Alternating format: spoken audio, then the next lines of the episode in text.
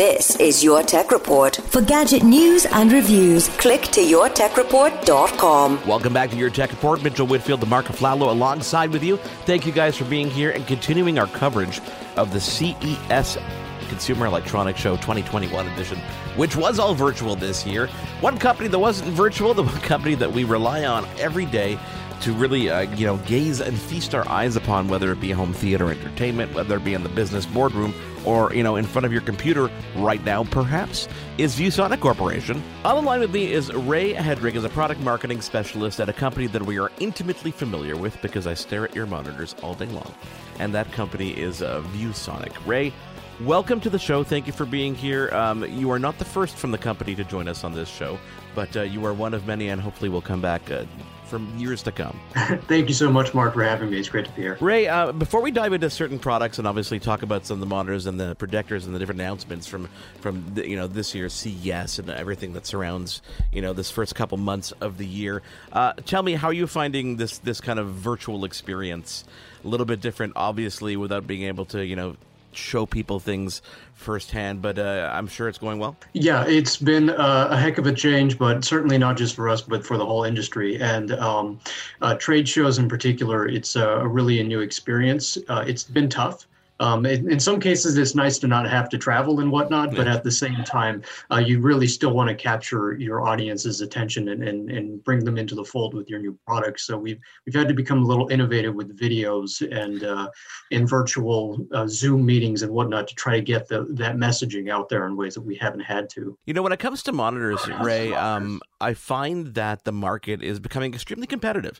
Like it's really competitive with people yep. trying to capture our, our, I guess, our eyes. Really, at the end of the day.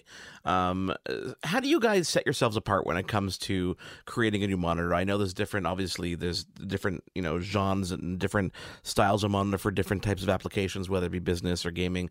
But when it comes to ViewSonic as a company, what is it that's in the DNA that really sets you guys apart? Yeah, so um, we're definitely not new to this. We we've been in this industry for about 30 years. Um, at one point, we we were a huge CRT manufacturer and had to have an enormous warehouse because the boxes for CRTs are so big, and uh, you know just managing the logistics of all that. Um, you know, fast forward to now where everything is LCD, but there's also so many niches, like you were saying. There's gaming, there's business, there's home, um, and every customer sort of wants a different tailored solution just for them. And where we've been really successful is that um, we are one of the easiest to communicate with from you know what we get from our sales team you know talking to the reps and whatnot getting to customers getting really in there and building solutions just for them that that feel really really tailored. Um, and then on the consumer side we we offer a lot of really really uh, you know as soon as that technology is on the market we get it into a product and, and we get it at a really competitive price. And uh, the brand is pretty strong in that we have a strong reputation for reliability and customer support. So um, it's a trust thing I think that the trust that customers have in us is really what's what's made it so that we've been able to do this for so long and still continue to do it, even though, uh, as you say, it's only getting more competitive. Yeah, I mean, I mean, I think that everybody's trying to get you know in front of people's eyes, and and that's what's interesting about ViewSonic is that you really do have a solution for um, every kind of niche market, whether it's the creator side of thing or or it's a business user that wants to be able to view spreadsheets on a, on a giant widescreen monitor. There's there's an application for everybody. How, how do you set those those markets apart? Like, what what are the differentiating factors between between those types of monitors? Uh, yeah, I mean, there's all sorts. So uh, if we look at our, our current monitor lineup, there's about 130 that we carry uh, at any one time, different insane. models. Yeah, it's it's it's a, it's a, it's a madhouse. And so when we look at you know where we want to set that roadmap in the future, if we want to reduce products, we have to go to our sales team and really talk to them and say, hey, who's taking these? What are they using them for? How can we improve this? Is there a way that we can take these two models and make them into one model that suits both customers? And so um, a lot of it is we get it through our through our sales team. They tell us what they want to use. The other part is on the consumer side. You know, re- people are really good about leaving reviews, and if they love it, they'll give you feedback. Um, but if they hate it, they will really give you feedback. So um, we we we are very conscious of that, and, and we have to keep an eye on. You know, any anything that's that's an issue has to be addressed really really quickly. You know, you bring up something interesting there, which is you know listening listening to people and listening to the consumers, and I think that's a lost art these days because I, there are a lot of companies out there that I, I, you can tell that they're not really paying attention to user feedback and they're doing things for whatever reason they decided to do something. But um, but you guys you you have your ear kind of on the pulse of what the consumer is looking for because when you look at some of the monitors and the projectors and we're gonna, stuff we're going to talk about in a moment, you could tell that they're catered towards specific people and you can tell that thought has been put into it because they fit that mold quite nicely. Yeah, absolutely. I think we would be flying blind if we didn't have that feedback from our consumers. Um, let's talk about some of the monitors. Uh, let's let's start with monitors, and let's talk about some of the models that uh, came out this year. If you had to pick a favorite, I know it's like asking you which one was your favorite child, and and thankfully the monitors don't have a heartbeat and feelings. What would you choose out of the lineup in terms of your favorite and why? So for me, if I had to pick one of the announcement at CES, the really cool one that's coming is the Elite XG 320U. Um, it's not my product. Um, it's actually uh, Jason's product you've spoken to before. Yep. Uh, he's our gaming guy. Um, but our elite monitors have been really, really awesome. And it's one of those things where if only we could build enough of them to meet that demand. Um, but the, the thing about them is that the elite brand is our gaming brand. It's our high-end brand. And it's a, it's an attempt to really put out something that has a really premium look and feel. I think that uh, gamers appreciate nice stuff. Uh, I can't tell you how many gamers the nicest headphones, even the nicest cars and whatnot, you know, a real eye for design. They don't necessarily want something that's all lights and, and colors, though we, we have that. Um, the Elite is just a really refined, high end looking piece of equipment. And then you go into the performance. So on this one, it's a 32 inch, it's 144 hertz, it's 4K, it's got dual HDMI 2.1. It's our first HDMI 2.1 monitor. So it's the whole package. Um, and then if you're a content creator, it's also a, a monitor that can do almost the entire Adobe RGB color gamut. So it's a really nice panel.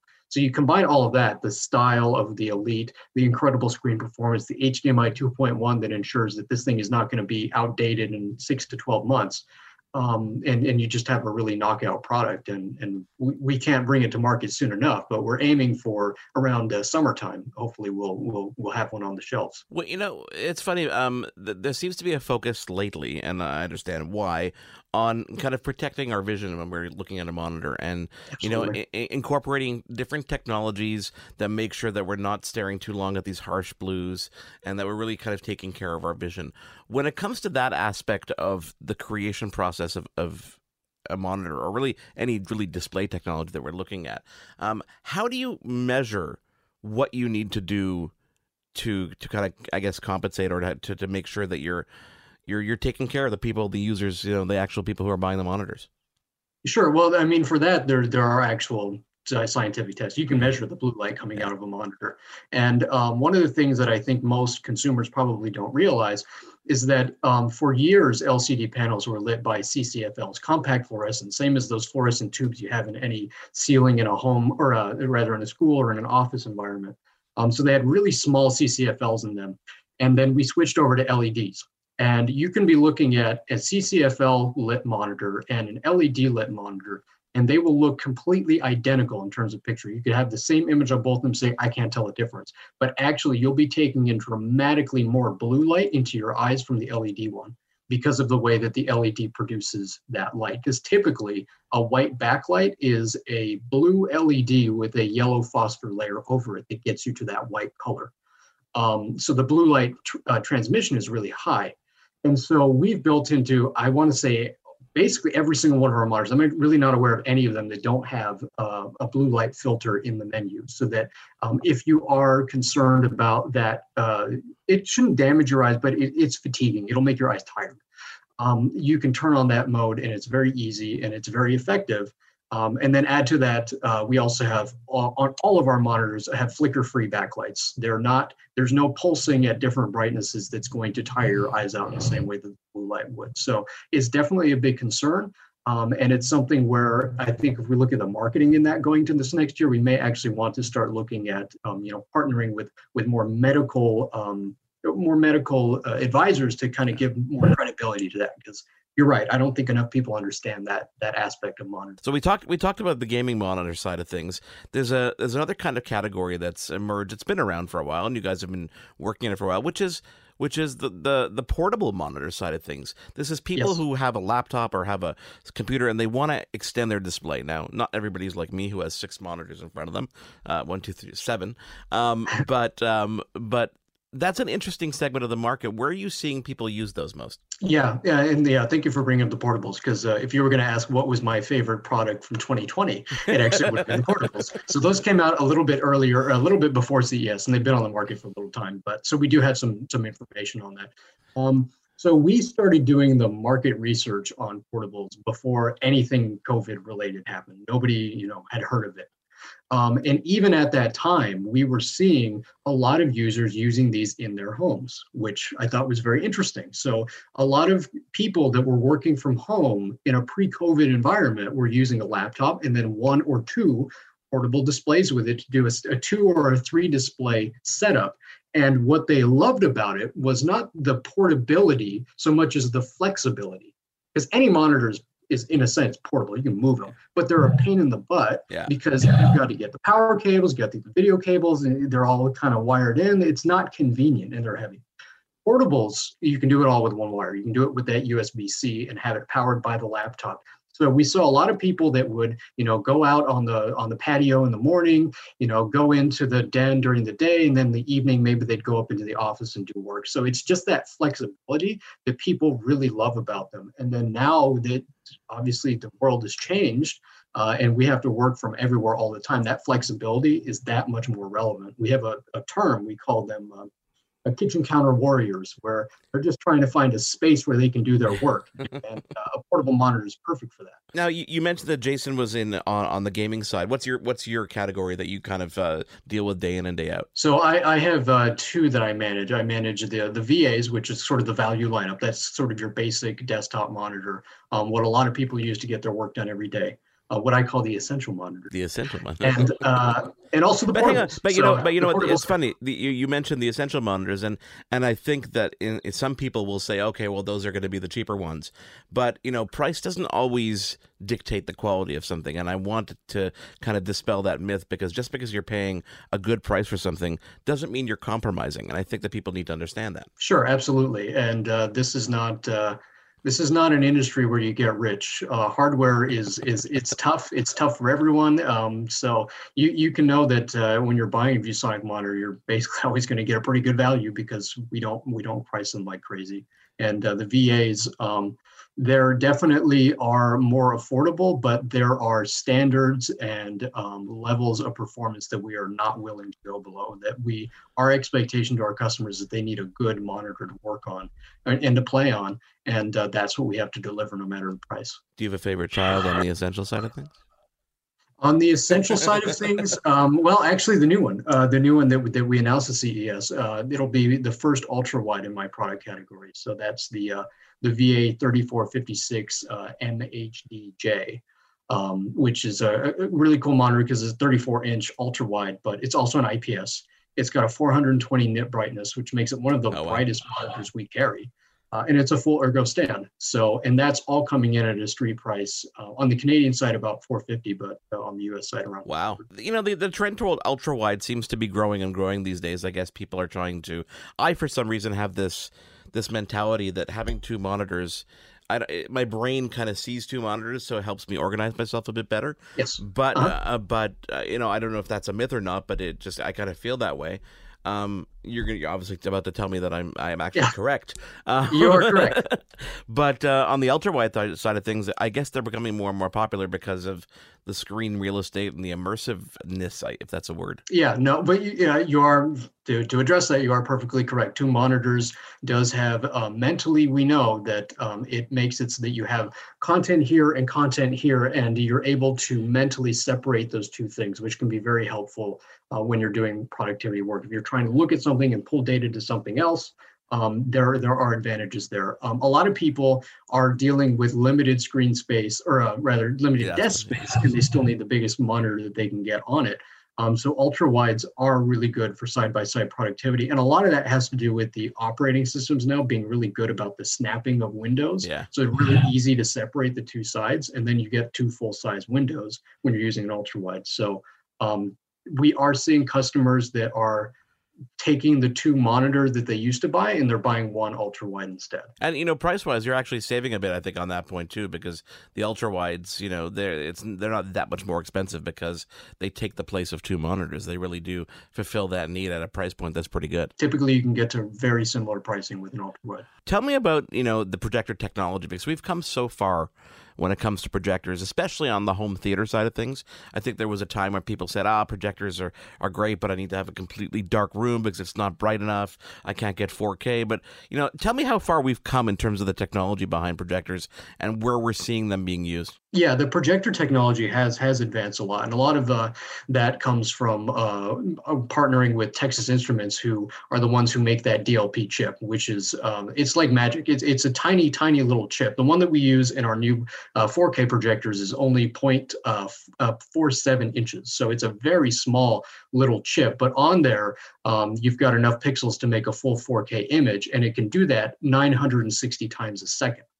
Uh, and because of that, because those mirrors move so fast, um, we're actually able to do a native 240 hertz mode on on those projectors, which even most TVs can't do. So you don't usually think of a projector of being able to do technology that TVs can't do, um, but in some cases they actually can. And to your point, the brightness has gone up so much now that you don't need a crazy dark room like you did. You can really project onto any surface you have available to you and still get a really nice image and a really sharp mm-hmm. image, plus HDR, um, which does make a, a, difference in a projector just as it does on a TV. That richness of contrast and color that you get with HDR is now being supported on projectors. So it's a whole different world. So uh, t- tell me about some of the products announced at CES and where we're going to see those. Uh, are we those more business oriented, more living room oriented? Um, basically, all the ones that we showed at CES are uh, more aimed at consumers. So um, these will be ones that you would see in the home. Um, we've got two on the on the non-portable home side would be the PX701 4K and the PX748 4K. And uh, those two are home entertainment projectors. They both have the same uh, DLP chip in them. Um, they do 4K um, and again, uh, 4K 60, and then they also do 1080p at 240 hertz native. So if you are, if you want some really, really fast, low latency gaming, uh, those two will be the the uh, fastest input lag uh, projectors on the market. They'll be about uh, 4.2 milliseconds that we've we've been able to to measure in terms of actual real world input lag. That's insane. That's absolutely insane, especially on the gaming side of things, because I know people are are setting up these you know basement home theater kind of setups that are really meant for gaming. At the end of the day, they call it home theater, but then they're really you know sitting there with their brand new Xboxes and PlayStations, plugging it into projectors. And um, in terms of the actual uh, the throw range, um, that ha- that has changed as well a lot as well. We don't need to have eight feet from a wall to get a good image. We can actually uh, get a lot closer and get a really good quality image, um, or, or further, quite honestly obviously depending on what you're looking at. Um, is that part of the chip technology? Is that part of just the overall build of the projector themselves, or is it vary depending on obviously the model? Uh, the chip will be the same, so you'll have the same DMD chip in basically all projectors. But yeah, we do have standard short, uh, standard throw, short throw, and ultra short throw. And basically, the the way that that changes is the optical engine that's inside of it, as we call it. It's basically the mirrors and the lenses that will change the shape of that image and project it in a much shorter space. So yeah, we've got ultra short throws where they can be a couple inches from the wall and then project a 100 inch image above it onto that same wall. Thank you so much for taking the time to join us. We cannot wait to have you on again. Thank you, Mark. It's been great. There's more to come. This is Your Tech Report with Mitchell Whitfield and Mark Aflalo. Please follow along with us online. It is at Your Tech Report. We're going to be back in a moment with Nextbase. Your Tech Report will be right back. I'm Matt Cundill, host of the Sound Off Podcast, the show about podcast and broadcast. Since 2016, we've been speaking with amazing people who have populated your ears for decades. Legendary broadcasters, research wizards, talent experts, podcasters, voice talent. Almost 400 stories, all for free. Subscribe or follow the Sound Off Podcast on Apple Podcasts, Spotify, Amazon Music, or at soundoffpodcast.com. It is your favorite girl. That's right, it's the Ally Mars, the one and the only. Everyone else just ain't me. I am the host of Welcome to Mars, a lifestyle podcast where nothing is off the table. I have come a long way from sex and dating and have transformed the new vibe to all things lifestyle. We still talk sex But I'm more interested in the journey, where people have come from, how they made it, and where they're going. Subscribe or follow to a brand new look and a brand new era. Welcome to Mars. Subscribe or follow on Apple, Spotify, Google, or at theallymars.com. Because even with the new look, I'm still that same bitch you love to hate.